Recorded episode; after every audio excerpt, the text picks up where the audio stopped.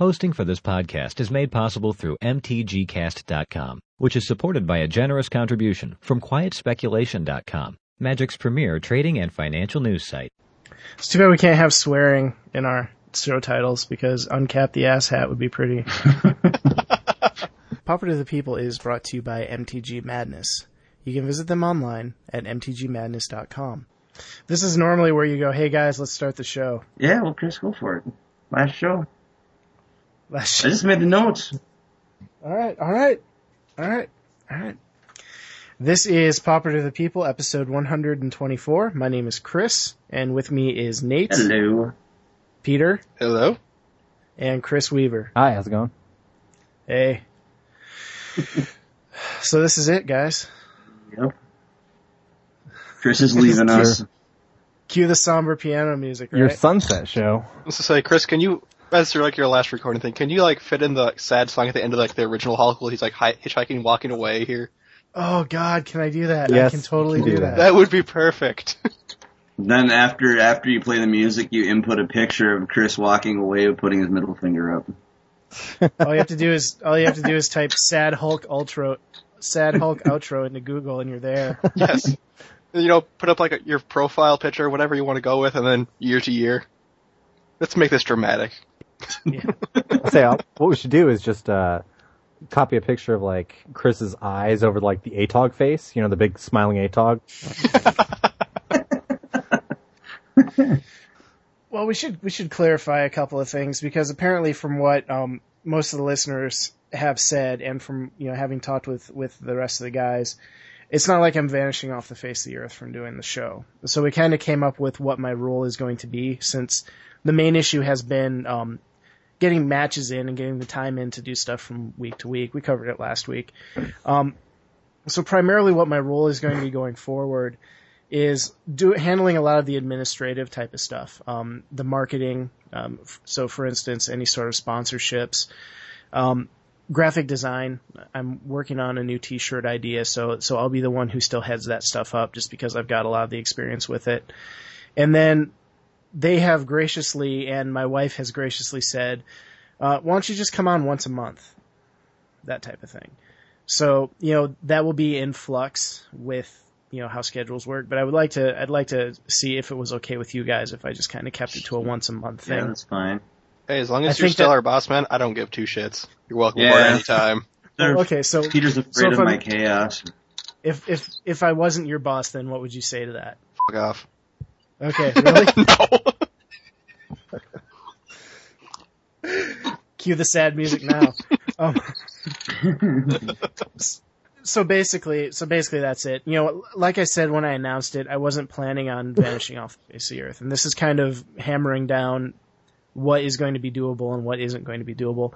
And I think that with a month's amount of time, I could be able to produce enough matches. Basically, it's I'm going to have to go from playing what I used to play in a week. I'm probably going to get to play in a month now. So that's what that's what my new goal is. Okay. So.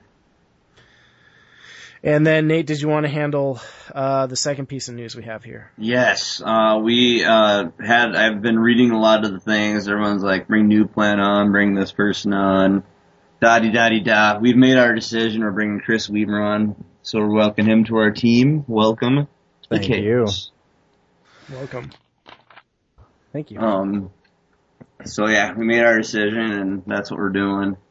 Who knows? Maybe Nate will be a lot more nice with the probation period. I just got updated to full member status. Just was it two weeks ago? Yeah. so you listened, even though you weren't on, you listened. That was good. Yeah, it's really cool. I don't know what I'm gonna listen to now though, because like, it used to be like, alright, sweet, it's Tuesday, I get to listen to Pauper to the People, but now I'm gonna be like, well, now I'm on, what am I gonna listen to? Well, do you play video games? I do, but only if your video game podcast covers Final Fantasy. Oh, like Final Fantasy Online? No, fuck, on- Oh, okay. fuck online. I'm sorry. Not to swear on this, am I? This is the last episode. I have to edit it so I can see they're all going to go for broke with the f bombs. Oh, you damn well right we are. Yeah, that was a um. That was kind of like, well, crap. That's one less day I have to listen to podcasts at work now that I'm doing my own. So, but we find ways to adjust. Yeah. So, but I mean, Chris, I know I for one, I know these guys too as well. We really appreciate you stepping up and trading in trading in for a newer model. Chris, I think is is for the benefit of the show. Yeah, and I know I get a lot more time to play than you do, so. Yeah. awesome. Cool. All right, we had um we did a little trial run where we had Nate uh compile the show notes for this week. So Oh, Yeah. and so far we're on we're on point three. I've only seen two spelling errors, so I think we're in good shape. It's probably because your mind shut down after you see the physical. Nope, don't even want to look any further. We're just gonna pretend Yeah. the rest of it's good. They just, did. just for the listeners, we're gonna call it Mostrosity now when we're talking about Monstrosity. Yeah. monstrosity. Hey, I wrote the notes on vacation, so Oh, so you're saying that the show isn't important enough to you that you couldn't take time out of your vacation to provide us with a decent set of show notes? Most us. Us. See, I can't even most ostery. I can't even say it wrong correctly. Most, So, Mostrosity. Mostros. most Ross. Mo is like M O E and then Strosity. but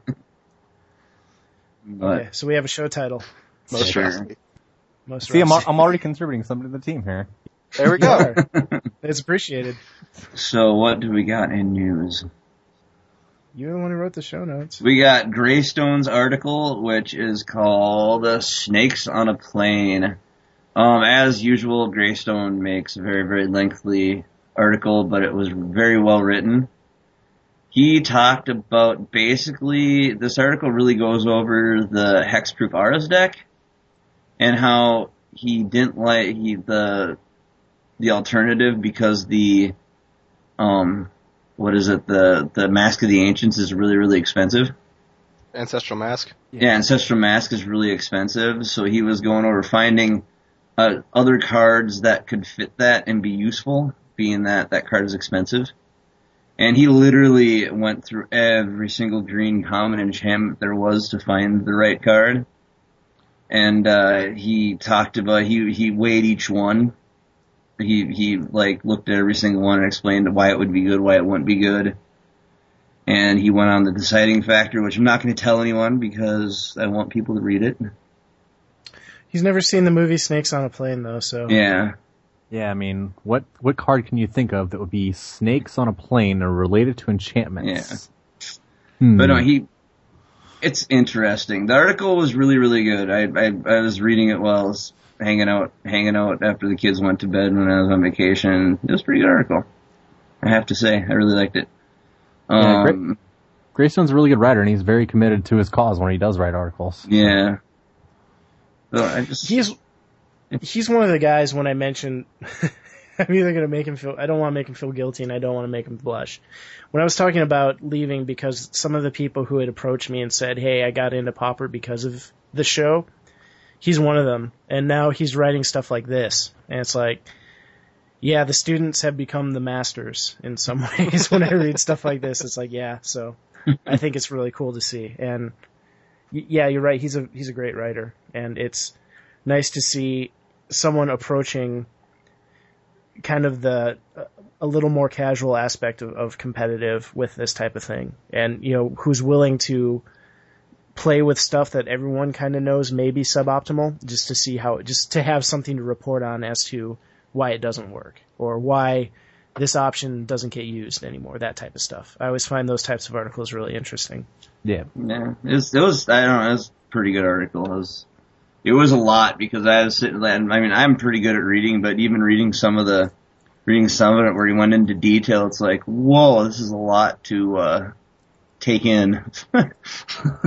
Yeah. you know? But it was a pretty good article, I thought. Then, uh, we have this other article by Dominic Martz. It's called Introducing Project X. Um, I actually had experience with this because I was so interested in the combo he came up with with this deck that I actually spent a good three to four hours because I couldn't fall asleep after after everyone went to bed at the hotel, actually trying to play around with deck ideas with this combo, and uh, it was really really frustrating because I always came close but never close enough to actually pulling it off because after your opponents realize what you're doing, they just they just can't constantly knock one of the three combo pieces away. Uh, basically, the deck, the, just to skim over this article quick, he gave a combo such as a Carrion Feeder, which is a Carrion Feeder can't, can't block, and you sacrifice your creature and put a 1-1 counter on Carrion Feeder. Well, he found you take Safehold Elite, which has Persist, and stack it to that. Let it die, Persist, it comes back to neg 1, neg 1. But if you have Ivy Lane Denizen in play, it adds a plus 1, plus 1. So when the Safehold Elite comes into play, you're also giving the, the, the Safehold a plus 1, plus 1 counter, which cancels out the neg 1, neg 1, which gives you an infinite sacrifice creature that just dies and comes back, dies and comes back. Um, it sounds really, really cool, and it's really, it's, it's really cool, but when you're actually trying to do it in a deck, it's really hard because one, the carrion feeder has a hard time getting through, as I found out, and two, every time you get close, your opponent just takes one of them away. So it's really hard trying to get a deck that can take your opponent's creatures out, find your combo, as well as protect your creatures. It, it it's trying to do a lot with 60 cards. Yeah, I shared a link with you guys of uh, another similar type of a combo idea, which is the uh, Midnight Presence Guard. of Gond one. Yeah, Midnight Guard Presence of Gond. The problem is like Yeah. with any of these combo deck that are, decks that are based on creatures, every deck is running away to instantly get rid of a creature. So it's uh, the problem is just assembling the combo and protecting it. So this is a three piece combo. I like the Presence Yeah. combo a lot, a lot too, though, because it's only a two piece combo. You just need the Midnight Guard and the Presence of Gond, and if you can protect if you can protect protect the Midnight Guard and land the Presence of Gond, you just win. Yeah.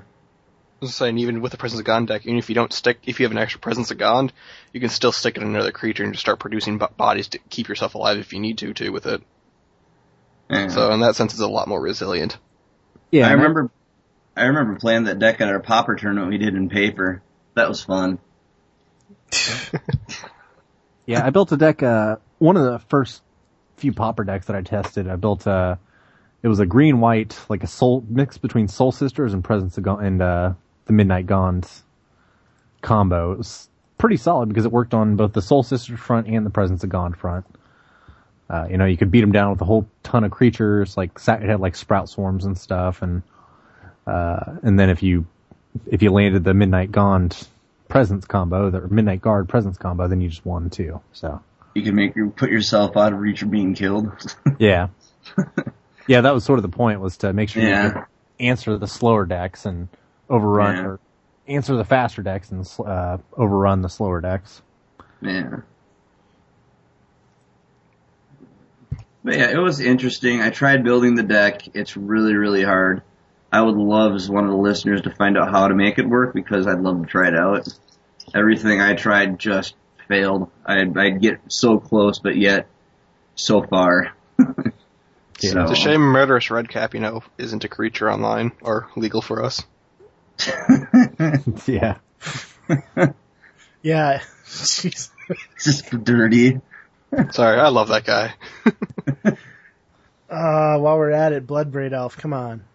Eh, I think this one's an easier stretch. Yeah. Bloodbraid Elf is two colors. Two colors doesn't work in Pauper. Exactly. That's why you make it common, because it doesn't work.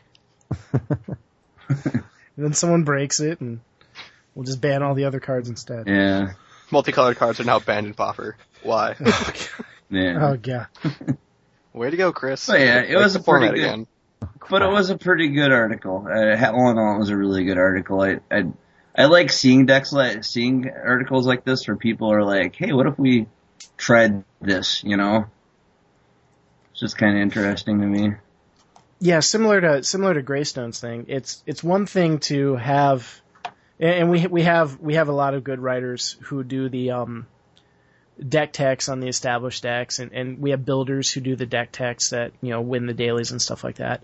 But I like to see this other side of the of the equation as well, and I like to see the yeah, this is wacky, this is weird. Um, in the state it's in right now, it doesn't work, but this is what I was trying to do, and, and this is how it works. I think that there's a lot for potential brewers to, to gain from reading those types of articles just as much as an article a, as to why Cloud Post works. or Yeah. something like Yeah, it's just an interesting article for listeners to take in and look check out. So the question I have here is, with this Project Deck, why isn't it running Tortured Existence? I don't know. I I thought about it, but I when I was building my decks, I thought about playing Tortured Existence, but at the same time, I thought maybe that was too trying to be every other type, every other graveyard shenanigan deck that's out there. Yeah, it just it's gonna be it would be much easier to find your combo pieces and delay with the Tortured Existence package. I think. Yeah. Yeah, yeah, but like I said, yeah, it, it probably would, but like I said, I, just- I think I was thinking way too far out of the box. Yeah. Like, like I was on the realm of undiscovered where it probably probably shouldn't have gone. so I'm looking in the comments and it looks like no one's asked that question yet. So, um, that might be worth asking. You know, it could just be one of those things that's like, yo, crap, I never thought of that. yeah, We have enough cards that that happens frequently. yeah. Yeah. So, Um, what else did we tell? What else is on here? Oh yeah, the uh, this is kind of cool. Um, speaking of rogue decks, Jason's article. He does an article there. They are doing. They're announcing the Pauper Brewers Championship for September. Uh, the, all this month, you can uh, anyone can do this by following the following how to do it below here, how to set it up. But uh, they're he, they're looking for decks that people are brewing up that aren't any of the any of the uh, regular classic pauper decks, and uh, trying to 4-0 a brew and keeping it up there. And I guess they're keeping track of the stats, or they're keeping track of the 4-0s and 3-1s, and people are getting points for it. And at the end, they're going to award prizes to people who, like first through fourth or something like that, whoever they plan on doing it but they're looking for original deck ideas, stuff that hasn't been done before. Yeah, what's cool about this is uh, it's actually going to encourage a lot of the casual brewers to take a dive into the dailies. Right, a lot of the, a lot of these people are brewing pretty sweet looking decks like uh, you know Suicide White or whatever, and not taking it to dailies. I mean, obviously JPH Snake actually took his Suicide White to daily, but um, yeah, he, this is cool because we get to see some uh, people take their brews into dailies, and maybe they're more competitive than people are thinking. Yeah. And this is a spot where I thought maybe after they start putting the leaderboards up, we could actually uh, report on it every week, possibly. Once Yeah. results start coming in. So, the thing I like about this is that even if you're not competing in it, there's kind of like a fantasy football slash fantasy magic aspect to this where you can start to see these original brews that, you know, no one's really rooted for before and you can kind of throw your hat in behind one of them and just start rooting for the deck that you want to see win. Yeah. Which is, as someone who can't play dailies just because of my schedule, and someone who does play fantasy football because I'm a nerd, um, um, that that seems really cool to me. I think it would almost be kind of fun to see if you could get a little thing going on the side where it's like, you know, just root for the deck that you want to see win it. so all the directions on how to go about doing that are set up down there. Yeah, and we'll have the links in the show yep. Uh, but it, it looks interesting. Yeah.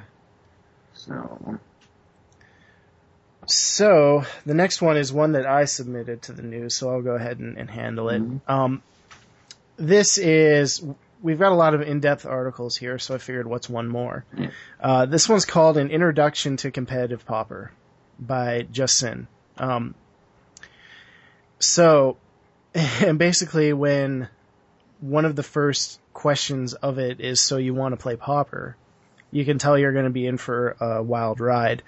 And what he's done here is he's outlined basically it's got the article's so long it's got a table of contents to it guys it's got what is pauper it's got the variants the restricteds you know topic two is pauper community topic three is deck types topic four is tournament information topic five is top decks topic six is rogue decks. Topic seven is cost of entry. Topic eight is the metagame. Topic 9 is helpful links, including primers and deck text, and then topic 10 is an update log and acknowledgement.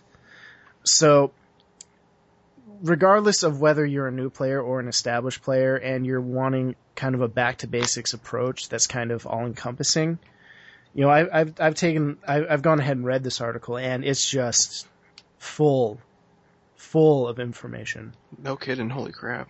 Yeah. Yeah, this So, this deck is insane. ahead. Or This this article's insane. It's a very very good article, and uh, Justin really brought it to, you know, this is really like super quality writing. Yeah, and i- exactly, it's it's very well written. Um, he he hit up a bunch of uh, personalities in the pauper format for for advice for new players and and for you know just that type of stuff. And so and I'm quoted in it as well, and which is ironic. It was the day this went up the day after I announced my semi-retirement, I guess you could say. But that was that was at least a month ago, I want to say, and I know he's been working on it since then. So the amount of time and effort he's put into this article alone, this isn't something that's just been thrown together. So, just wanted to make everyone aware of it because anything you wanted to know, prices of decks, alternate cards to use in decks, you want graphs, you want pie charts, you want pictures with big flashy numbers on them. It's all here, and Yeah. it's it's a great reference point Holy for, for moly. yeah, for newer Jesus. experience, No, I'm just Yeah. looking at the cost of some of the decks that he went through. Yeah, that's it. We're all like, man, this Yeah. article's cool. Wow, these decks are expensive. yeah, I guess so. Didn't know I was So playing anyway- Legacy again. Jesus. Mm. yeah. So yeah, um, I just wanted to make mention of it because it's there, it's worth a read, and it's worth taking some time and digesting it properly. So, so yeah. And Nate, it looks like you wanted to talk about some Theros mechanics. Yes, they've already. 'Cause We are getting some. Yes. We are getting some comments. You We're missed another seven- one too, by the way. Oh, you never mind. You found Bestow. I get Brandon pointed it out to me today when I was talking to him. Um, we're at 78 to 249 spoilers for Theros. Um, and some of these are appearing in common already. Um, let's just go over them quick here. We got Bestow. Bestow, sorry, Bestow. If you cast this card for its bestow cost, basically you insert whatever the card's name is here. It's an aura spell with an enchant creature and it becomes a creature again if it's not attached to a creature. So basically it has an alternate cost to it and you can play the creature on top of another creature as an enchantment and then if a creature dies, the enchant, it just doesn't go away, it just then becomes a creature. Which is kind of So you're not just getting two for one, basically, as an enchantment, which is nice. No. Yeah. You're, yeah, you're not.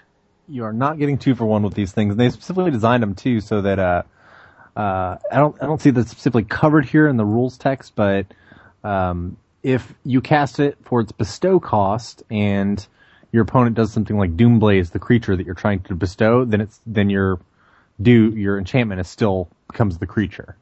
So you Because can't it even fizzles and then comes back yeah, as a creature, basically. yeah. It's kind of cool. Um, I, I believe it does show up in uh, common form too.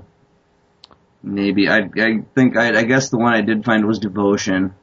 Oh, you forgot to make mention of what other ability comes back finally. Chroma.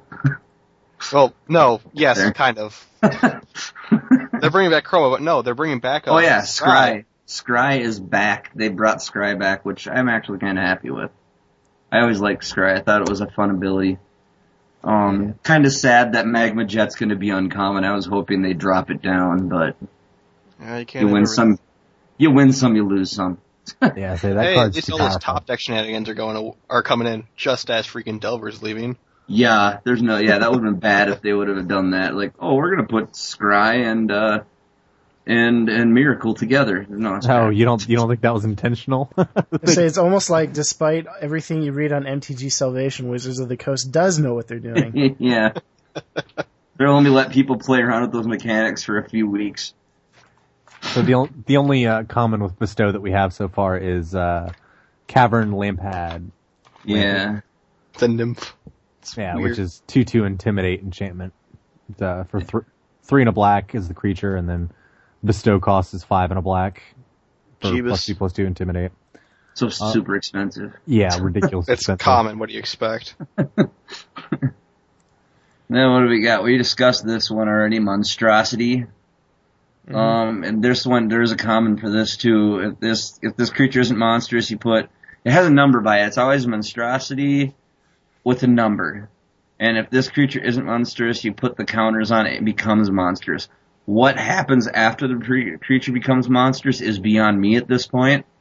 It varies But- from creature to creature. It's like when it becomes monstrous, it does this, and as well as gives the plus plus one counters. It's basically a one-time activation thing. Yeah. Yeah, so, So- what happens when you activate the monstrosity is uh your card or your yeah, whatever your card is gains like uh like an ability monstrous. Yeah. Or in the case of the one that we have seen with monsters, like the Hydra from the de- dual decks, he fights everything or something like that. Yeah. So. Yeah. That's what that one does. It's, I think that one's kind of a, I guess when it comes to abilities, I kind of like to call it, I like to think of that one as a, a baiting ability that seems good, but Oh yeah, we get that the green asp monstrosity. yeah. So, see, it'd be interesting to see where that goes. And then we have heroic. Something happens when the creature is targeted. So basically, there is a common heroic too. Um, I think that one, if I'm not mistaken, I think that one is uh makes a token or something like that. But if you target the creature with an with an ability or something, A spell a or spell, ability. spell or ability, it uh it it does whatever the heroic is. Yep. So- The uh Akroan Crusader. Whenever you cast a spell that targets Akroan Crusader, put a one one red silver creature token on with haste onto the battlefield. Yeah. Does it die at the end of turn? Nope. No, Stays there. it just stays. I like. But if you're in red, what are you going to be targeting your creature with? I don't know. Bull rush. By the way, do we still have like 40 of those? Oh, I think I probably. I know I peaked the waves on that one, but that was a good one. Bull Rush. Uh, Yes, everyone, Bull Rush finally has a use. Congratulations. Well, I mean, like it's it's standard pauper, isn't like madcap skills. yeah, that's still legal. Yeah. Yeah, Madcap skills is a thing. Uh, then shock is also a thing in standard pauper now too, though. Yeah. So, uh, I guess the other thing that's worth noting here about Theros is, uh, we actually have a natural double strike creature in pauper now. Yeah, that was Yes, interesting. which one is it? Two-headed Cerberus, and it's Cerberus, not Cerebus. Yeah. Uh, So- red, red, colorless for a hound with double strike. One, two. so it's hitting for two, even though it's Scary guy right there. Yeah. Yeah, this it's the principle of it. yeah. Still. Red deck wins has a new red, madcap skill target. Oh yeah, that got, Madcap skills is insane on that dude. Yeah. Yeah. Alright. So we didn't cover Red the deck last, wins might come back in standard. Yes. Yeah. And then we got Devotion. It's basically Chroma with a different name. yeah. That's It's like, kind of you guys overlooked this unimpressive. ability in our last set, right? Right? No one remembers this? Okay, let's see if we can slip it back in there. Well, then they Mark Rosewater even mentioned it in his article. He's like, "Yeah, I know it's basically chroma." I know, you, can call it, basically, it is. you can call it chroma. I mean, Yeah. I know. we won't crucify you for reusing old abilities. I think they're just trying to make it part of the set. They want it being the set was like gods and stuff. They kind of wanted to flavor it up for the theme of the set. But yeah, just call it Chroma and call it good. It really doesn't matter at this point. But chroma is the Greek word for color. It is. Make, yeah. Why Wow, that makes use it ten times worse. they didn't call it chroma. Yeah. That's Uh, funny. But yeah, it's kind of funny. And uh what do we got? And uh, I've I've already heard people talking about this, and I'm kind of happy about it too. Thoughtseize is being reprinted. So if anyone is asking why Thoughtseize wasn't in Modern Masters, this is why. They reprinted Thoughtseize in Theros. Or at least it's only rare, so we can actually get our hands on it. Yep. Yeah, that's, that's a good point. It's one of That's the, pretty cool artwork. yeah, it's one of the first cards I want to get a, get a play set of. So, So it wasn't, but yeah, wasn't its first printing, uh, uncommon though? Nope, it was rare. Nope, it, it was rare in uh, Lorwyn. I It's somewhere in the Lorwyn block. say. yeah, somewhere in the Lorwyn block. It was kind of Yeah, an it's only obscure one. card. It only had the one printing in Lorwyn, and it was rare. Yeah. So I'm So sorry. I came back. kinda- I came back into Magic and Dark Ascension. So Yeah. Oh, that's cool. So that's kind of cool that they're bringing Thoughtseize back because that's one thing that kind of disappointed me with Modern Masters. Like, where's Thoughtseize? You know? While we're on the while we're on the subject of the spoilers, I know we do our set reviews, but there's one that I kind of wanted to talk to you guys about for a little bit, and that was Read the Bones. What color? Black? yeah, It's black. It's a it's a common black. Oh, and the new, uh, Sign in Blood, basically? Yeah, but it's it's kind of different, and so it's black and two colorless for a sorcery. Scry two and then draw two cards. You lose two life. So, my question for you guys is: Would you rather play this or Sign in Blood? this. This. Yes. It's Yeah. what's mono. If you're, if my first thought when I when I see that card is mono black rats, and um, if mono black rats is played pro, if you play mono black rats properly, you can get off a four drop easily. It's not hard. So it's Three drop, anyways. Yeah, I mean, yeah, sorry, three drop. But as a three drop, it's it's not out of the realm of impossible to play in mono black rats because you're hindering your opponent so bad that you're going to have longer. You're you're going to get the turns out there before they have a chance to kill you. So you can actually play this, which is at benefit to mono black rats. I'm not going to say I'm not going to put put my neck out there and say this could be the return of mono black rats to classic Pauper, but I think it'll help mono black rats out quite a bit. So The one thing that, Go ahead. Oh, go ahead. Well, the one thing that's interesting to me about it is that you can't do the old Sign in Blood your opponent trick with this, Yeah. which is kind of is kind of cutesy, but I have had it happen often enough where that is kind of like, oh, I'm not going to be able to do that anymore. The Yeah. whole black shock you to death going, surprise, you're dead. Yeah. But still, But this is a more, her more easily mana flexible Sign in Blood, and all to say is, it's probably a good thing Storm isn't, or at least the Grapeshot Storm isn't legal anymore, cause hell, that would easily replace it, especially since they don't need to use a whole lot of black in their deck anyways, and letting them scry to what they need. yeah. yeah, So I will Alright. say the three mana cost is pretty prohibitive in the uh, mono black rats deck though because they're trying to play, you know, crypt rats or chittering rats or Liliana Spectre on turn three. So uh, sometimes this may not be what they want to be doing Yeah. on turn three, whereas Sign in Blood is much more flexible.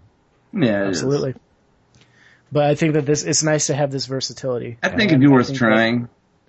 yeah, I think this this is one of those that's going to pop up somewhere. I'm sure of it. Yeah, I say the counter argument to what I just said though is uh, the control deck that sees the most cards wins, yeah, Yeah. and this this is going to let you see more cards. yeah. Because I mean, depending on what you play, because I'm one of those mono black players that actually I, I still play corrupt. I know it's not the card you want to play anymore, but I still play it, and uh Shame I- on you. but uh, I could see this becoming useful. Yeah, like, yes, I'm sacrificing not being able to hit my opponent for two, but being able to go too deep and look for the corrupt and catch my opponent off guard, why not? Why the heck not? Especially if I know I can get it and pull that off. The other the other thing to keep in mind too is that this is finally a a- at least at first impressions this is a pretty usable scry card for black. Yeah, I mean before that if you were trying to use scry a lot of people were trying to use viscera seer which is a creature. Yeah it was kind of subpar and I mean other than that there was putrid cyclops there was lose hope and then there was fill with fright which were all just kind of suboptimal. This seems like it goes a long way towards helping out one of the huge inconsistencies that Mono Black Control has, where sure I can draw cards at the cost of my life, but with this at least I know I can throw two I absolutely didn't need to the bottom of my library and try and go for two fresh ones. So that's that's a huge advantage. Yeah. I mean, and on top of that, if you do come across a card that you do need, you get to keep it too, and you can actually get rid of the one card you don't want and possibly draw another card you actually need besides just the one. So Yep. it's actually not that bad. Like I was saying, it's it's worth trying out if anything. So Cool. other than that, what has everyone been playing? Uh, I'll go first because I'm usually the one who has the least amount of time. Um, unfortunately, it's been it's been next to nothing. It's been going through my collection and doing some organizing, and that's really about it. Yeah, it's gotta happen sometimes though. Yep. We had the three day weekend. I've been getting prepped for building a fence. My um wife and kids got me a dog Nice. for my birthday, so it's been yeah. Now we need now I need to build a fence. Happy birthday! Here's a chore. What kind of dog did you get? uh, he's a mutt. He's half beagle and half um, what is it? Jack Russell Terrier. Nice. Is he Oh, house So broke he's- already? ankle biter. Yeah. Well, he's. Yeah, I had always, I had always said that if I got a dog, I'd want to get a big dog because if you go, if you want a small dog, just get a cat. Uh, Yeah.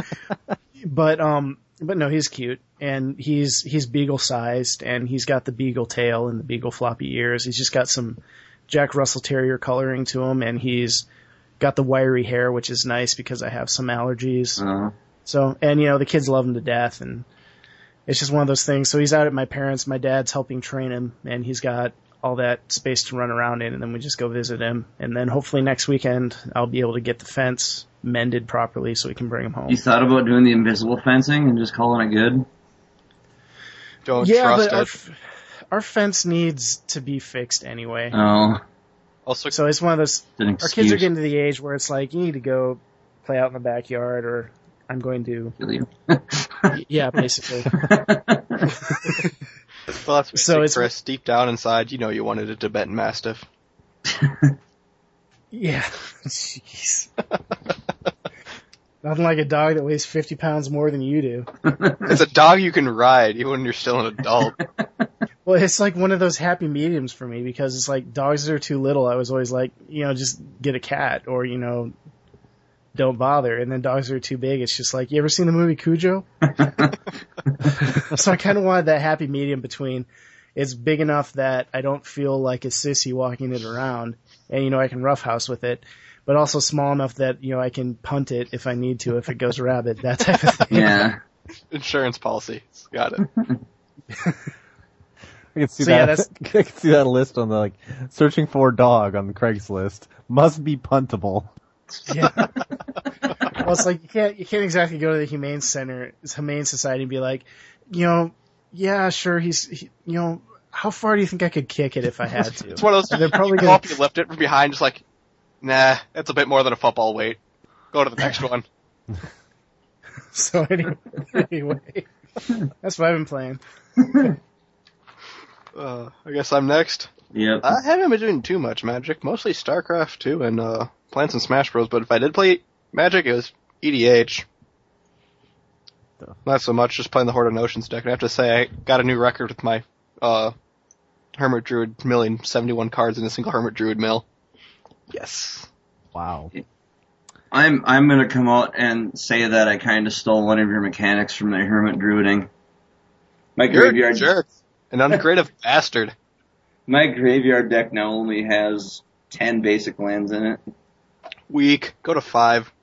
No, okay, stay to ten. I actually need them for one of my win cons. Bull. Alright, so I guess I'm next. Um, yep. Sure. I have a confession. I've never ever played EDH. That's fine. You're probably a better person for not.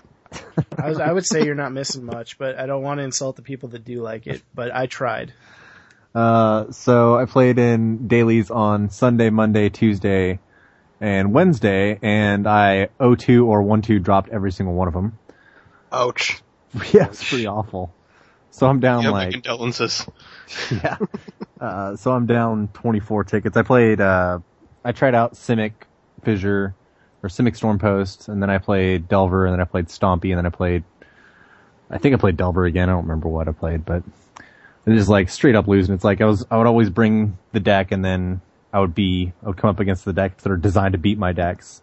You know, paper, paper, rock, scissors environment. I choose paper, and everybody plays scissors. That's a bitch. Ouch. what a But on the plus side, uh, my brother just quit uh, Magic in general. He played it. he went uh, he went for the big time. He played in like two Grand Prix in real life, and uh, he ended up going you know X two and not making day two in either time. So he just gave up on Magic, which included his Magic Online collection. And so I got all that. So I have uh, nice. got probably enough to run for the rest, run a daily every night for the rest of the year now because this is, the collection included uh, four Sphinx's Revelations, like four Jace Architect of Thoughts, Good lord. like I don't know 40, 40 some odd Shocklands. So You yeah, kept them or sold them? I haven't sold them yet. I like I like holding on to these uh, Return to Ravnica cards because Yeah. uh, listen to finance. They're supposed to spike like the beginning of early next year, and I still have some ticket stock left over because you know I always have a little bit, a few tickets on hand. And the other thing too is if you ever do get the lark to play modern Yeah, or but- something like that, you've already you've already got them. yeah. Don't do what don't do what I did and build Living End.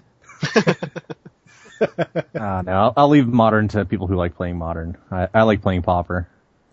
Yeah. I play modern and pauper. So In draft. But I, but I play modern on paper. I don't play it online. Too expensive. I say I'd rather play, you know, I'd rather play a hundred drafts than build a standard deck or a modern deck. Yeah, that's true. I yeah. I'm not get gonna lie. on that one probably. My modern deck is expensive. It's probably the most expensive deck I own. I mean, I'll I'll go through and I'll draft away a hundred bucks before I'll worry about investing it into a deck, Yeah, to a modern standard deck. I already have my Pauper decks. I don't need I don't need anything else competitive. yeah. Fair enough. I remember doing an M13 draft online, and it was a it was a four three two two. Sorry, Marshall and limited resources, but I ended up drafting uh, Chandra the Firebrand, and I think every the other seven people in that draft, every single one of them hit me up before that draft was over, asking me if I was selling that thing. it's like this is this is the reason why I don't go why I don't play draft in paper because I'm tired of people bugging me for my card when I'm in the middle of a match. now you're doing it to me online too. Wow, how did they? What you you only hit three people in that draft, right, Max? word word got around or something. I, I swear it was like you know maybe if it wasn't it was like five or six of them I want to say, but I did manage to play it every game. Wow. And That's always awesome. So- yeah, I drafted Yeah. um I drafted a Kalonian Hydra uh, a couple days ago, an M14, and that card is just insane. Like That's you have you have to deal with it, and I love I love getting those big old bombs like that, and then nobody can answer it, and you're just like, it's such a great feeling when you can play your bomb every game. yeah, And it just crushes it's them. it's so rare. It's so rare too. That wonderful feeling you're going, and I'm just gonna lay this on the table. You got something for it? No? Cute. Let's go to the next game. That was even worse too, because somebody had a um, somebody had like a Doom Blade for it on the spot, but I had waited because I had Ranger's Guile in my hand, so I gave my dude hexproof in response to the Doom Blade. the guy This is- across the table going, well, that happened. Good game. That's when you just hit the red Something X in forward. the corner. Yeah, there's a Good game, there's a the card coming in Theros, uh, that that legendary Hydra they spoil. I think he might be good and limited. He's a four drop five five if you ignore the monstrous ability. Yeah, I think all the monstrous dudes are going to be awesome and limited. Oh Like, they're they're pretty cheap to begin with uh, Yeah. for their body, and then as They're the game goes longer, gaming. Yeah. yeah, as the game goes longer, you can make them bigger. yeah. So that's kind of interesting. That, that's one thing I'm seeing with the monstrous ability, how it might be good and limited. So I'm looking forward to actually playing this in in in pre-release and launch. So yeah. Um, guess uh, what I've been playing is uh, I tried the Project X and failed miserably. Um, new. I mean, what? I tried the the children that what that article the, one of the articles that I, did, I didn't mention that article but the the children article on. MTGO Strat. It it's a combo. It's a white combo deck. It was an MTGO Strat. It was no. I, I, we had so many articles. I just kind of left it out. But it's uh it's a deck called Children. Um, where is it? I'll find it oh here. yeah, keep watch. Yeah, keep watch of children. That article. I actually tried that deck out, and everyone else seemed to have really good luck with it, but I had nothing but crappy luck with it and lost horribly. Basically, it's a deck that you just play the immolation. You basically play the immolating Soul Eater and gain a crap load of life in the process. You play immolation Soul Eater and sack out all your life, and right before you die, you uh, play a Chil- Children of Korlis and gain all your life back and just keep sacking it down for however many children of Korlis you have. But the deck didn't work out for me. I got my face kicked kicked in pretty hard with that deck too. Yeah, so I actually played. I I played against uh, JPH with the deck, and uh, it's pretty like if he can assemble the combo, it's pretty sweet. And even if he doesn't assemble the combo, it's, it plays a lot like a basic weenie deck, right? Like a yeah, green white weenie he- deck. So yeah, because you either go off with the combo or you put yourself up in life so much that they have to hit your life gain clerics and leave all the other creatures alone. And basically you swing in with a whole bunch of creatures and then you just go Guardian's Pledge and swing in with every, with a bunch of three threes instead of little one ones. So, I mean, that aspect of it was cool, and the the ones I did and the matches I could pull out a win with, it was that's how I won. I couldn't win with the combo. So, but it it was interesting. And then of course I uh, I, I played. Uh, I decided after losing a bunch of times, I'm like, well, you know what? I'm not feeling good because I've been getting kicked in for the last five hours. I'm just gonna play some Delver Fiend and some Delver Blue and beat face, and I, pre- I, I, I won every match with those, so I ended my night pretty happy. Oh. I just had to win some matches to go to bed happy. Otherwise, I was getting, I was getting pretty t- ticked off. so, Alright. So I was going uh, playing Delver and winning, and then after I got sick of playing Delver, I played Delver Fiend and just crushed people on turn four like every single game. oh, Got Double called- Fiend. I love that deck. It's like I, I, I it's like my favorite deck to play. Like I like playing Del- Delver Blue, but Delver Fiend is a lot of fun to play. I love that deck. It's just so ex- I love I love how explosive the deck is. It's just like, bam, big creature win, turn four or turn three. Oh well. So every time I go to play in the tournament practice room, I encounter that deck. I'm just like, God, really? I gotta play against this deck again? All right. Well, I'm gonna I'm gonna bring out my freaking Delver deck then because my Delver deck crushes that one. I remember a time not that long ago where every time you go into the tournament practice room or every time you played a two man, it's like, oh look, infect. All the good old days. Wait. It's the new infect deck. But no, it's it's just a fun deck to play, and I I, I mean I I everyone knows the deck I played because we talked about it a few episodes back, and yeah, I'll admit to the players that people that looked at it, they'll play a lot of suboptimal cards, but it works, and that's all I care about.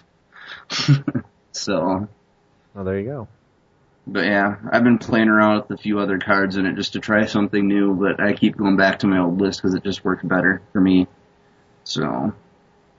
Yeah, I know that cancel's not as good as counterspell, but given from the reprints, it's obvious that Wizards wants me to play cancel. so, so if Wizards wants me to play cancel, I'm going to play cancel, guys.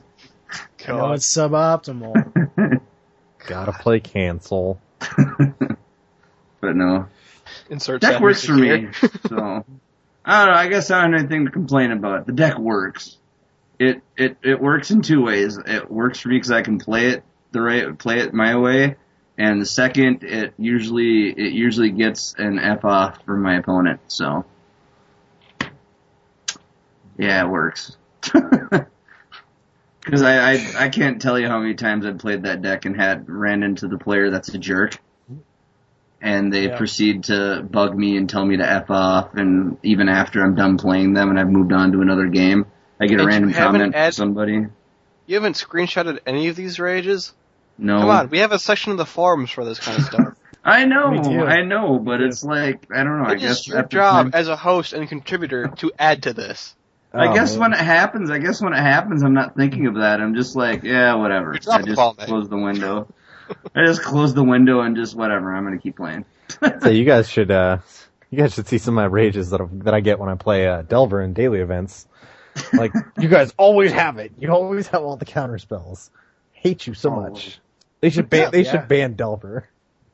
Well, there you go, Chris. Since you're one of us now, you get to go ahead and add to that wall of hate too. It's a wonderful little place for you to laugh at all of the nerd rage in the world. It's wonderful. what was what was the one that I posted when I was playing that? I was playing that. Um, Infinite combos Uh, suck my hole. Yeah, that stupid Golem, like all Foundry deck. that Golem Foundry deck. It was like it was so stupid. I it's I'm like it's a five card combo. Everyone knows it's wild. We're just doing it for the fun of it. I mean, Will Lentz was like, "This is crazy. Let's see if it works." And we're like, "Yeah, it's it's if it does work, it's going to be insane." And so I made like six Golem tokens. It took maybe ten minutes online. and the dude goes, "Infinite combos can suck my hole," and concedes. I'm like, "I guess it worked." The beauty was that it was blue red post at the time. Yeah, it was. Oh man, I think I actually might have some uh, recording of a video that I did where I was playing like Temporal Fissure between rounds, Mono Blue Fissure, and like some guy called me a homo for playing it. Oh, jeez. Sir, it looks like you have some homework to do after this show. Go ahead and dig up those old recordings and put them on the forums. God, I want to see these. Uh, That's great. Um, but yeah, I don't know. That's basically what I've been doing other than playing EDH and all that, so. Took a whole bunch of my EDH decks apart and now I only have three decks again because our play group is getting, well, I should, no, I should say there's two play groups. There's the Tuesday play group and the Saturday play group. Saturday They don't play even know about the Tuesday group. Yeah. Well, that's that's a invite only, whatever. Um, the our Saturday play group, it's it, it's getting out of hand and it's getting dirty, and people are starting to get mad. So I almost had had to see someone throw a chair last time I was there. That was fun. so I had to. So now I have to had to go through and rebuild and fix some of my decks and make them more mean. Unfortunately, so. But it is what it is. cool kids playgroup, huh? Yeah, It's always the Saturday night play groups that are the, the wild ones. yeah. Yep. 'Cause I don't know if you know Elton John, but Saturday, Saturday, Saturday, Saturday, Saturday, Saturday's all right for fighting. Lyrics. Yeah. to Hey, let's talk about young. Woman. let's talk about Young Wolf. Yes, uh, we have a 4-0 deck with Young Wolf in it, which, um, Young Wolf I, was a card that disappeared for a while in the meta, and it's back. Because someone 4 with it, and they're using Young Wolf again. Uh, Young Wolf has been a staple in Stompy forever. Yeah. I think you're thinking of Wandering Wolf that disappeared. Yeah. Oh, was it Wandering Wolf? My bad. Yep. Yeah. The other. Sorry, my bad, got it confused. And I was actually going to knock this deck down another peg or two because he's actually running two copies of Vault Skirge, which you're not supposed to do. Nope. Yeah. Uh, you know, it sort of depends. Like, okay, so Stompy is like, about 52 of the cards, 52 to 56 of the cards are like, you have to include these. The last, you know, 4 to 10, uh, or 4 to 8 rather, are sort of up for grabs. That's why you see a lot of variations in like people running River Boa and Garruk's Companions and Safehold Safe Hold boarded. Elite, Silhana Ledgewalker. So yeah, there's a lot of different. So I don't know. variations. Ledgewalker was up for debate. Yeah. I don't think I've It's- ever seen Silhana Ledgewalker less than a four of in most decks. Well, this one doesn't have it. Yeah. Oh shit. Actually, Huh. no. So the problem with Silhana Ledgewalker right now is that it really sucks against Delver and uh, Fissure. Yeah, I suppose because if you can't get anything to stick on it, it's just a one-one that's Yep, it's a one-one that against two. blue. They're all flyers anyway, so yeah. Never mind. Yeah, that makes River- a whole lot more sense now. River Goes to Bowl how is pretty. classic I've been playing. Yeah, River Boa Yeah. is kind of a solid card against the metagame right now because it's everything's blue and it's Island Walk. So, what are they going to Yeah. do? Yeah, and one of the ways that uh, that Delver beats Stompy is gets a Spire Golem down to block, while the fairies and the Delver beat down in the air. So Riverboa tries to get around that by having an unblockable dude against Yeah. Delver decks. Yeah. Then pump it out and hopefully win before they can counter everything. Please don't counter this. Please don't counter this. Yay, it's Yeah. stuck. Please kill. Please kill. Please kill. Yeah, plus So- uh, Riverboa is actually really good against uh, Affinity too, because it can just block all of Affinity's, Affinity's dudes until the end of time. Basically, Yeah. Myr Enforcer. Smash. Uh, I'm just gonna have to wait here till next turn. Damn. Yeah. Sit back until you get that gleeful sabotage, then blow up their board and go. Gotta skip on through to the other side. And what else do we have in the metagame? Oh yeah, that was done by Dromar at Dromar X. That was the 4 deck we covered. And then we have a mono black deck in a daily, and this one I actually know the person. Uh, it's James Belts. He's he's a sneak attack kid. Um, he went 3-1 with the mono black deck, and this is the deck that he always plays. Um, it's, it's kind of a different list. It's, it's a, it's, it's interesting. You'll find Sneak Attack Kid in the 3-1. He, He looks like pretty a- close to the stock list, but he doesn't play the Cuombajj Witches. But Yeah. he does play the Dead Ways, which is interesting. Yeah, it's it's a little different of a list, but he seems to do pretty good with it. I had a chance to talk to him about his mono black deck, and he's he said most of the time he can pull off a win and grind grind it out and win, even against the Temporal Fissure decks. Ooh, definitely have to say though, the Redenclaw, uh, the Rendclaw Trow, that seems like an interesting sideboard choice. Yeah, that was interesting. I I, I noticed that. I thought that was pretty cool, pretty weird, different to the deck. I mean, I don't know what you bring. What do you bring that in against? God, that's Yeah. true. Like, what do you need to worry about that six around? Like, your generate's the only thing I can think of, so River Boas and other stuff, Uh, but they're not gonna block anyways, cause if they're bringing like Yeah. minor River Boas, they're gonna be unblockable anyways, so, Yeah, jeez. Affinit? So the only No, yeah, it the only thing I think of is the only thing I think of is Stompy. Bringing against Stompy Yeah, because just, they'll uh, pump they'll pump their dudes and yeah, And it this makes, thing can die and come back. weather. Yeah. Huh. But it's Interesting an interesting tech. deck. It's sideboard tech. Yeah. yeah, there's because there's also two copies of Evincar's Justice. yes. cards off. That that I I laugh when I see that card because I know the type of player Belts is. And yeah, I could see Belts just completely making somebody rage over that card. He's I think my that type of player. I think my favorite part of the card is just the art itself, where it's just Evincar going, and not a single fuck was given that day. just a pile of bodies. Hey, it's your last episode. I have to. Got you again, Chris. Ugh. But yeah, he uh but yeah, you. he's this is he actually it's his favorite deck to play, and like he's it's a really I thought it was a cool deck. It's just really interesting. Um, will I have a chance to come back for oh mono black mono black? Probably not for a while, but it's but uh, knowing that he that James ended up a three one on this deck, I'm pretty sure he ended up with three one because it wasn't because he's a really good player. and I don't think it's because he yeah, he he probably just ended up drawn bad or misplaying every once in a while, but he's a stand up player. He's he's won the state title here in Minnesota twice. Yeah. That's even good- if uh, say even if he uh can beat Fissure, the chances are pretty good that his one loss is from a Fissure deck. Yeah. He just the fissure deck ended off going off before he could have a chance to bring anything to board. That It's happens. what Fissure does, unfortunately. Yeah, Fissure does what Fissure does, kids. yeah. But no, it's a pretty interesting deck. I thought I I, I kind of want to try it, try and try this list just to see how it plays out. Okay, here's few another random question though before we move on. Just looking at the deck below. Since when does Delver Blue play Bone Splitter? Uh, Every don't. once in a while it shows up. I don't know so why. Bo- Every Bone once in a while- Splitter's Bl- Bone Splitter's supposed to be um like a attack for like a mirror attack, right? So one of the pro- big problems with like Delver mirrors is you get both sides get a Spire Golem down and neither can attack. oh, so I suppose one Spire Golem can beat up the other Spire Golem finally. Yeah. Okay, that makes sense, I guess. Or so your Delver, your flip Delver can bash through a Spire Golem or whatever. yeah. Okay, that makes sense then. But why wouldn't you just throw it in the sideboard then instead of mainboarding it? Because the metagame is all Delver, Eh, Delver and spoiled. freaking uh, Yeah. Post anyway, so.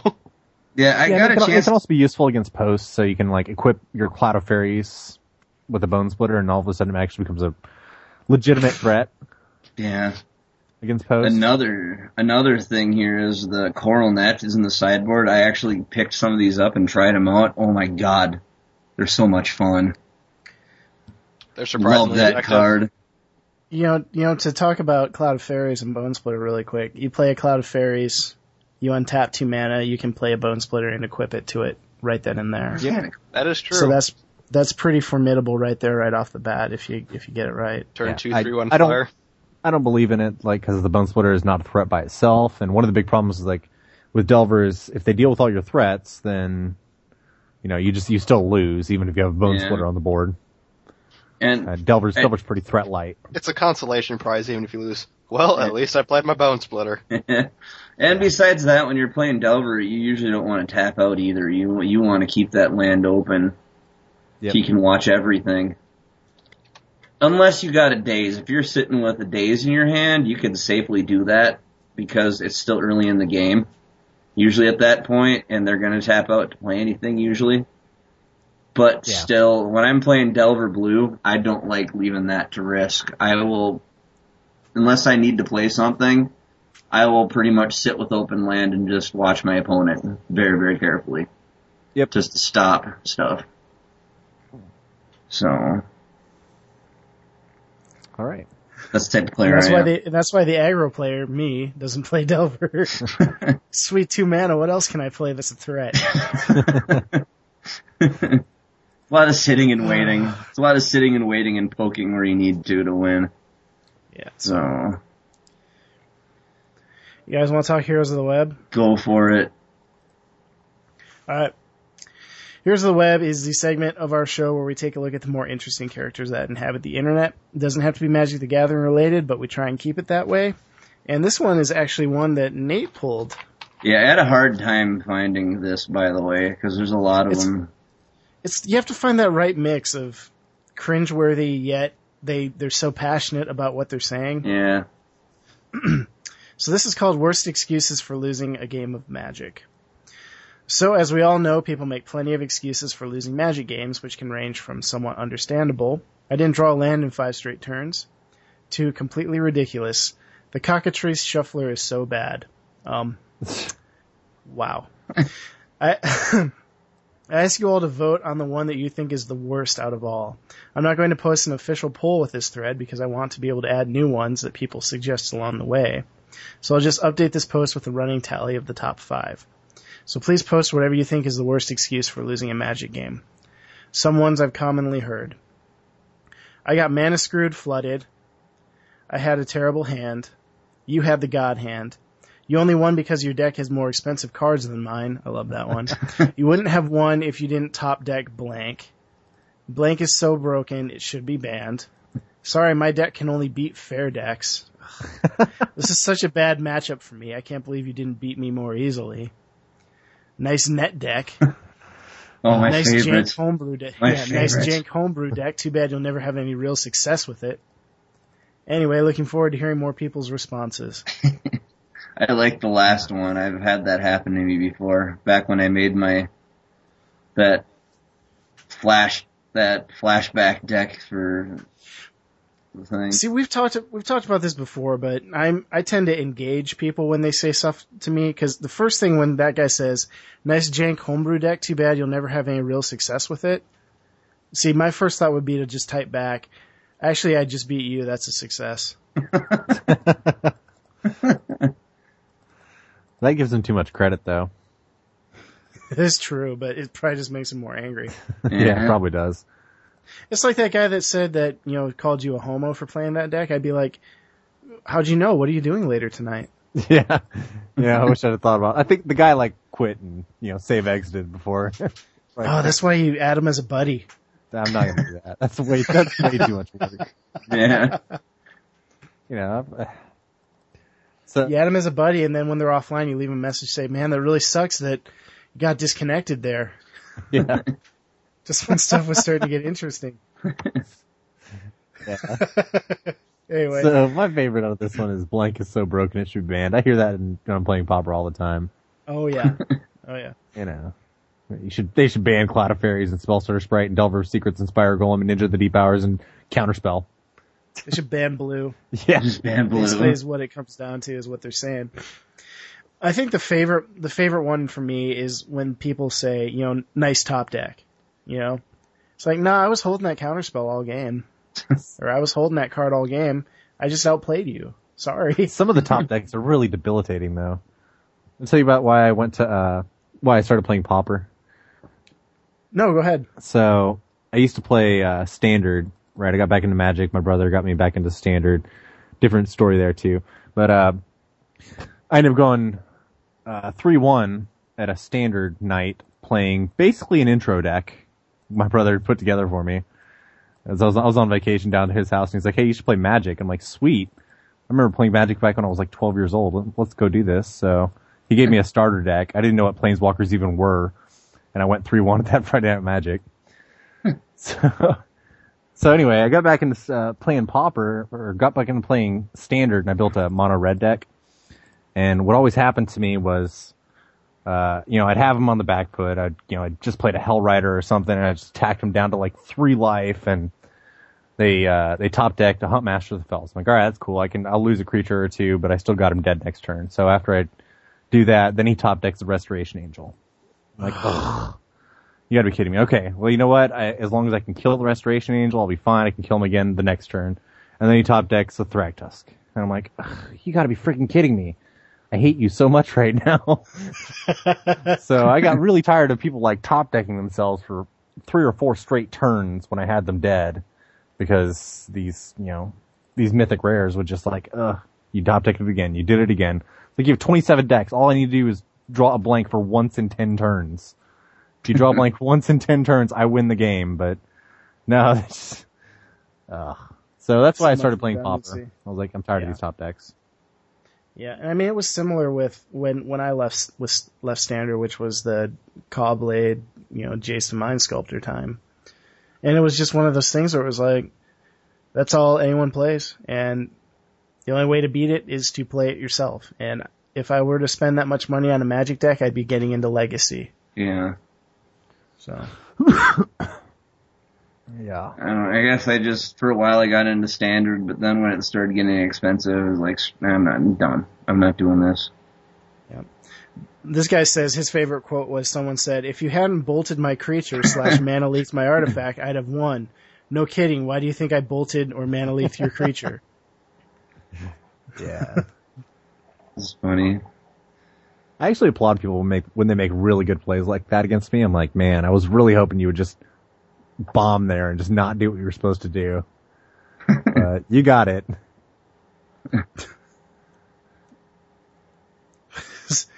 Oh, he plays with broken cards. A kid's response to my Rhox War, war monk. my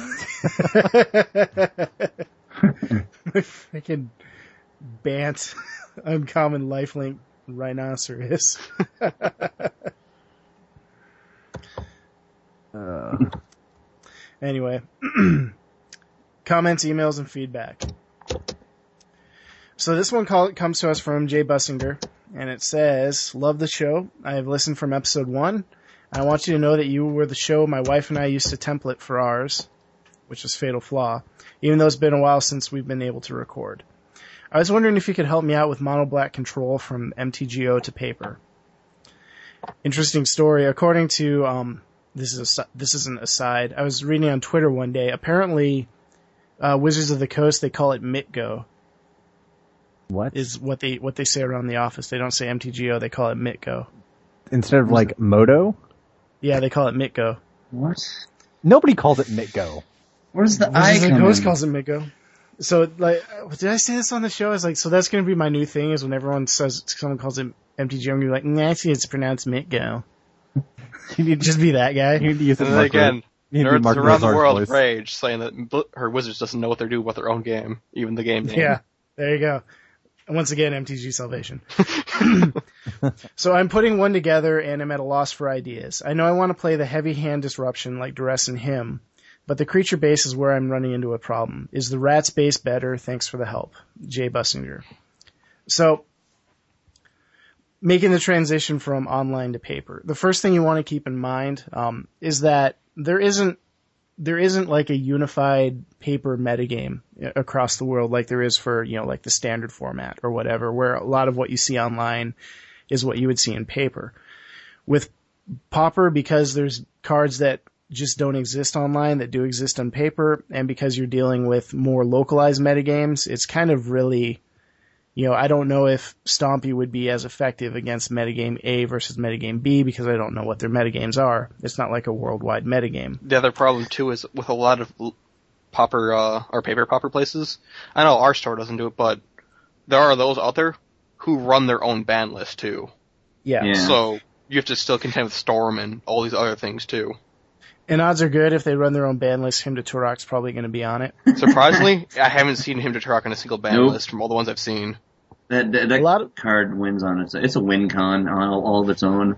If So the main reason why they do is because they keep it in because it stops most of the combo decks.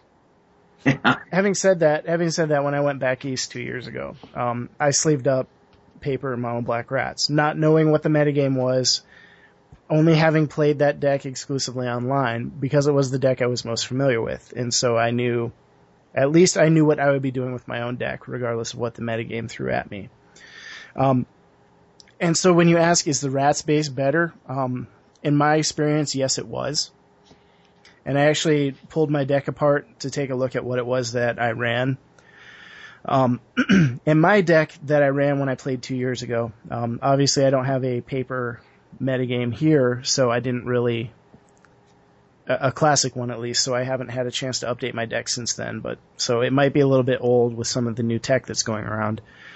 But basically, what I ran to pretty good effect was uh, 22 Swamp, three Duress, four Hymn to Tourach, because you gotta.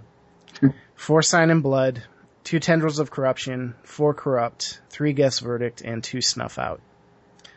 And then the creature base was straight up rats. It was three Ravenous Rats, three Liliana Spectre, four Phyrexian Rager, three Chittering Rats, and three Crypt Rats. And it had, it, it worked pretty well. I mean, I lost the stuff that you don't expect. I mean, I lost to a, a red deck that played Goblin Grenade. I lost handily to a deck that played Goblin Grenade. but I'd had no experience playing Goblin Grenade because it wasn't common online. But it did work pretty well against most of the other stuff I faced. And, you know, I think, I think you're just, you kind of answered your own question. You want to go heavy hand disruption.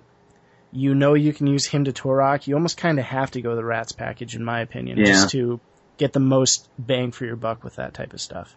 Because even you know, I, I I was fortunate enough to do the him him you know turn where I got to play two of them in one turn. Oh, so even- evil.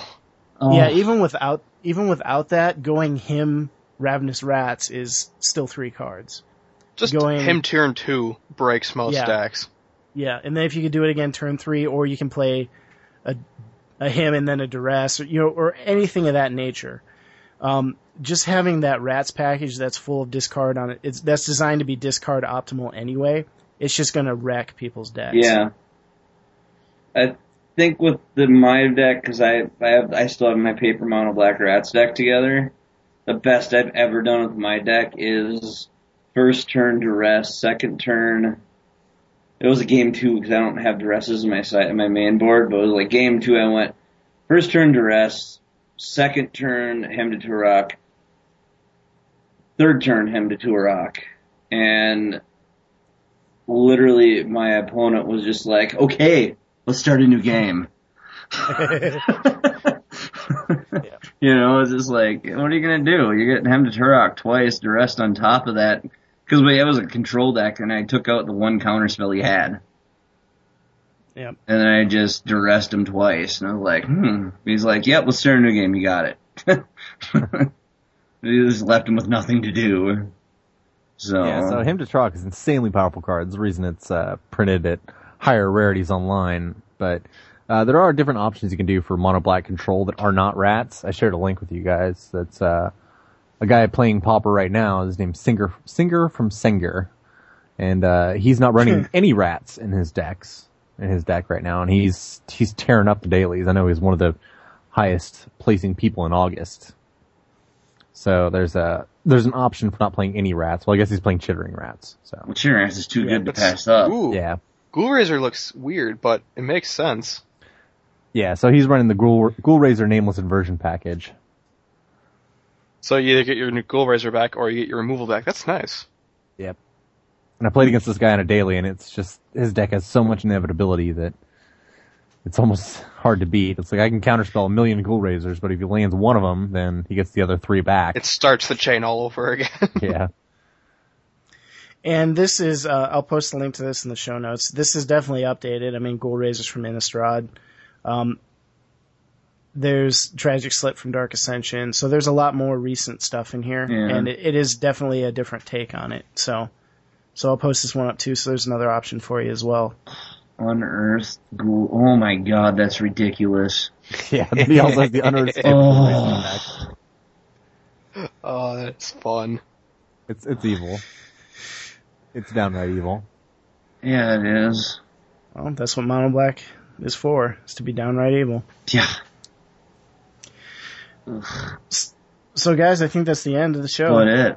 You ready to give us our Yeah. final sign off? I am.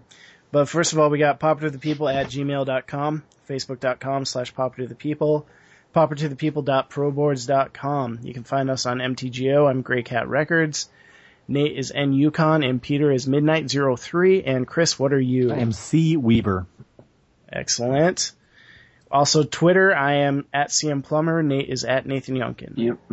And I am at C Weaver eight five one eight. Excellent. Finally, another host with Twitter. Peter.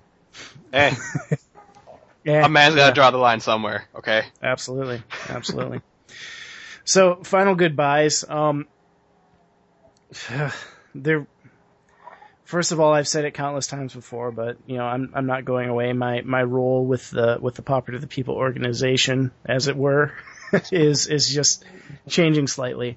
Um, having said that, I've been really touched and and and just moved by kind of the outpouring of people who are saying they're sad to see me go, but that they understand. Um, I appreciate that. Uh, I appreciate all of the just emails and comments and, and support and just all the contributions that everyone who's listened to this show has done for the community at large, not just us, but, you know, everyone on the forums, on the Facebook page, things like that. Um, so yeah, it's just, it's, the amount of support we've had for this show has been overwhelming. And and I'm grateful to see that it's going to continue. And I'm excited for what the future holds. I hope everyone else is as well.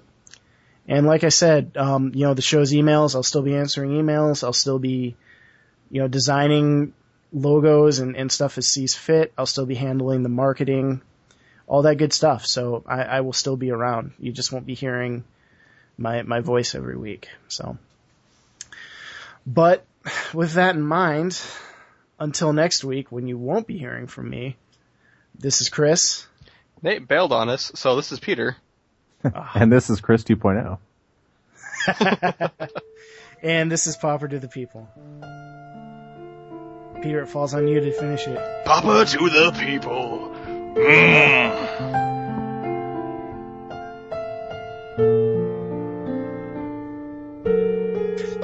I thought that was pretty funny that the comment you left on Justin's article too, where it's like, "Oh yeah, that's a nice quote from Chris. You know he quit, right?" Asshole. What article was that one? That um introduction to Yeah, Pauper the introduction 2.0. Because he was like, uh, you know, Justin was like, this is the voice of Pauper right now. It's like, this is the most common voice that we hear in Pauper. Like, yeah, he quit.